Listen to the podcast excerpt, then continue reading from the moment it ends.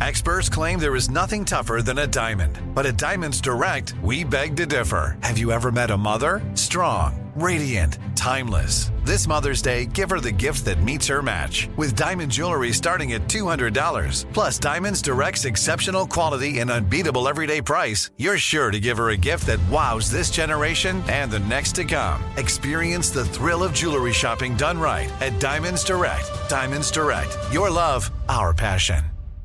Enjoy all your favorite sports like never before at BetMGM. Signing up and playing is so easy. Simply sign up using code Buckeye and receive up to $1,500 back in bonus bets if you don't win your first bet. When you register with BetMGM, you can get instant access to a variety of parlay selection features, live betting options, and the best daily promotions in the business. And with BetMGM at your fingertips, every play and every game matter more than ever. Place your moneyline, prop, and parlay bets with the king of sportsbooks today. Sign up using code Buckeye and receive up to $1,500 back in bonus bets if you don't win your first bet. That's right, up to $1,500. Again, sign up using code Buckeye and receive up to $1,500 back in bonus bets if you don't win your first bet. BetMGM and GameSense remind you to play responsibly. 21 plus and present in Ohio. Subject to eligibility requirements. Rewards are non-withdrawable bonus bets that expire in seven days. Gambling problem? Call 1-800-GAMBLER in partnership with MGM Northfield Park. That's 1-800-GAMBLER. This is your moment, your time to shine, your comeback. You're ready for the next step in your career and you want an education employers respect. So you're not just going back to school, you're coming back with Purdue Global. Backed by Purdue University, one of the nation's most respected public universities, Purdue Global is built for people who bring their life experience into the online classroom.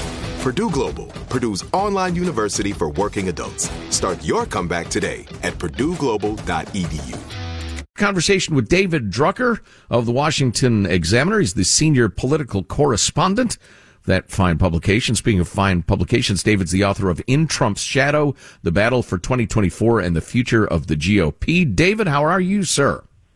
I'm great. Thanks Terrific. Oh, yeah, absolutely. It's good to talk to you. So, uh, speaking of In Trump's Shadow and, and the state of the GOP, I actually want to take a look uh, if you will, at both parties and the, the conflicts, the divisions therein. But we can start on the Republican side. I mean, uh, Liz Cheney, Adam Kinzinger of Illinois, recently censured by the RNC. Mitch McConnell shoots back that that's idiotic and useless and divisive and and the rest of it. Uh, what's the uh, what's the state of the Republican Party at this point from your perch there in the Capitol?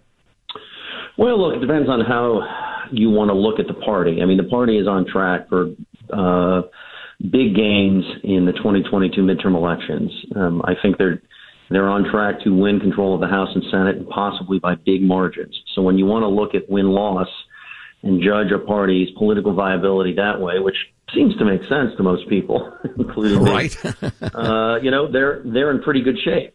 Um, when you look at the evolving nature of the Republican Party, when you look at the party long term, there are some more uncertainties out there. Obviously, the party continues to realign somewhat, and you have this ongoing battle between the traditional conservatives and the conservative populists in the party. I think uh, former President Donald Trump's fixation on the 2020 elections long term is not helpful to the party, um, and those could have consequences in 2024, uh, especially if Republicans do well in 2022 they're all of a sudden, and this is a problem you want, of course, but you're going they're going to share responsibility for governing. Um, we've seen past Democratic presidents get repudiated in midterms and then recover in their reelection bids, uh, and we've seen Republicans suffer in midterm in, in presidential or midterm elections and then recover two years later. So uh, it's it, it, by every measure that matters in the moment, Republicans are doing very well. Their fundraising is up. Uh, their political organization is doing well. When you look at some of these longer term trends, uh, whether the party is getting along, whether they're willing to cooperate with each other to form a majority coalition in a national election, that still remains to be seen, and it is a concern among some Republicans I talk to, and I think they're right to be concerned about it. But this is not um, an either or scenario, nor is it uh, remotely all doom and gloom. You know, I'm ambivalent about a lot of this stuff as a conservative. Um, I just, you know, I have mixed feelings on a lot of it. But just, what do you think of this notion that and and well, Trump's fixation on the 2020 election, I think, is making him less relevant going forward. If if Trump were were focused, hard focused on inflation, uh, the border, people's living conditions, you know, uh, dinner table issues.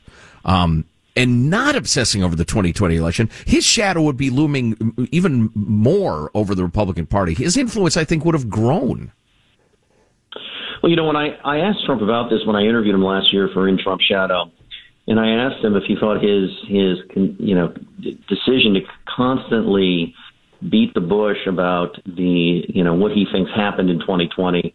I said, you know, doesn't it make it harder for your party to win control of the House and Senate in midterm elections? Now, this was before President Biden's approval numbers had dropped and things looked so good for Republicans. Mm-hmm. And he said, yeah, maybe so. but I don't really care. And then he also said, well, I think this will help energize our base because that's what they're interested in. So you raise a really good question. What I would say about this is that there are a number of Republican primaries in big states, in Senate races, never mind House races, and some governor's races where they all where they agree with Trump, these uh, primary candidates, and won't say otherwise. And maybe they secretly disagree with them, but refuse to say it. Mm-hmm. And if you end up with nominees in some of these key races with candidates who also want to talk about, you know, an election being stolen, despite um, an incredible lack of evidence to that effect, then this issue is not going to go away. Now, in many of these states, I still think the Republican nominee wins anyway. I, I mean, I tend to think that whoever wins Ohio, and just about all of them say Trump's right, the election was stolen, the nominee in the Ohio Senate race is going to win. the nominee in the North Carolina Senate race is likely to win. The nominee in the Pennsylvania Senate race is likely to win. So it, it's not going to hurt in the near term, but it is going to keep alive this notion in the party um, that Trump is right. And then, of course, you have voters who want to focus on the future. Given how the nature of how much trouble the Democrats are in, and given that they're in charge in Washington, I don't think this kind of this kind of conversation is going to hurt Republicans or the party. I think they're still, given the Democrats' super thin margins in the House and Senate and everything else, Republicans are still likely to have a really good election, which of course is going to make them think that, that, that there's no problem in talking about a stolen election uh, that wasn't stolen, and and that's why I say it possibly becomes a problem in 2024. David Drucker of the Washington Examiner on the line. One more question about uh, the Republicans before we move across the aisle. Uh, it seems to us that there are a lot of really interesting and encouraging trends for the Republican Party. Uh, uh more folks of color, more working class people are moving the Republican way, and it feels like the Democrats are becoming the party of the suburban, soc degree holding elites of America. To what extent is that true? Well, it's I think that the signs are there that this is happening. Uh, before I make blanket predictions, I like to see how things play out over time. But we have seen Republicans make gains with Hispanic voters. For instance, Donald Trump won um, a, a county along the Mexican border in Texas that Republicans had not captured in a presidential race in 100 years. And I think what this trend is about is as the Republican Party, at least for the time being, becomes more of a working class party where more of its voters tend to be uh, blue collar um, uh, workers. Well, there are lots of Hispanics and lots of um, voters that are not white that are a part of the working class that have long seen the Democrats as the party of the working class and now um, believe that the Republicans are the party of the working class, both from an economic standpoint and from a cultural standpoint. And by the same token, we have seen some suburban voters um, we've seen some evidence of this, some sort of white collar suburban voters of both of you know both of of, of, of all races, uh, but but you know particularly these white suburban white collar um, workers who had long voted Republican, finding more cultural affinity with the Democrats. So we've seen some of this realignment. It's all of these things are sort of dependent on who the next Republican nominee is in 24, what kind of coalition they're able to cement, what the economic and and geopolitical uh, conditions in the country and the world are, and how you know the the two nominees position their parties in that contest. But the signs are definitely there that this is beginning to happen. Um, and so it'll be interesting to see what happens. Not so much in midterm elections because we've seen non-white voters flock to Republicans in greater degree in midterm elections when Democrats are having trouble. Okay. But how? But but it'll be more interesting to see if we see a continuation of what we saw in 20 happen again in 24. Okay, we just have a couple of minutes left, but uh, uh, one the thing we've talked about a lot around here is to to what extent do you think the Democratic Party is being led by the woke energy on Twitter and among congressional staffers? And Twitter is not America. To what extent do you think they're being, uh, you know, the dog of the Democratic Party is being wagged by the tail, or or does the woke left have that much heft? Well, look, I think I, I think there is some validity to this. Both parties, as polarization has increased over the past two decades, have been led or influenced more by their base of committed voters, right? You know, we've seen in covering the Republican Party over 20 years the influence that the Republican base often has, the, the committed conservatives often have in, in, in the party, in part because in House races where most districts are drawn to elect one or the other party, it's the primary that really counts. And if you sure. don't play to your primary audience, you don't get to the general election where you're going to win easily. And so I think that what we're seeing in the Democratic Party now is something we have seen for years in the Republican Party, and they are being influenced to a huge degree by the far left flank of their party. And I think we've seen this most notably uh, when it comes to um, pandemic policy coming out of the White House. You know, Joe Biden can't win in this regard. Uh, in, Republicans certainly, but even, uh, but especially independents, really want to shift to a posture of policy on the pandemic that, that recognizes or believes that the coronavirus is just not going anywhere uh, for the foreseeable future. And and get us back to a normal footing. Just doing living like we did before the pandemic but taking you know precautions as they are necessary. Hallelujah. The far left flank and the democratic base of the democratic party doesn't think joe biden's doing enough to protect against the coronavirus. They want stricter mandates on vaccines, more mandates on vaccines, stricter and more mandates on mask wearing and, and the like. And that belief on the far left flank of the party is influencing how many Democrats in Washington, at least, are reacting to the pandemic, both politically and from a policy standpoint. And it's far different than what you're seeing from center left Democrats and independents who may tend to vote Democrat.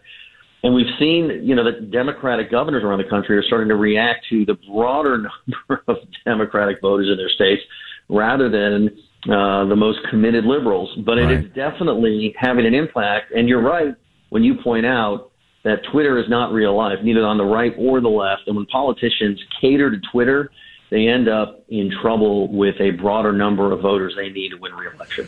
Well, and your point about COVID policy is a great one and such a such a strange chapter of American history we're all living through. I'd like to write the book Culture and COVID if I only had the time, but um, uh, let's remember Glenn Youngkin is the governor of Virginia, not so much because the the critical race theory stuff that got so much attention, purely because he ran on get the kids back in school. The kids need to be in school. And that hardcore left flank of the Democratic Party is just have four year olds in masks and, and send everybody home the minute anybody gets COVID. And uh, that is just absolute electoral poison, I think, uh, to an extent that the mainstream media does not adequately reflect. But uh, David Drucker, the Washington Examiner. David, I wish we could talk all day, but I'm afraid we're up against a break. But it's great to talk to you. Good luck with the book, In Trump's Shadow, The Battle for 2024 and the Future of the GOP. Thanks, David.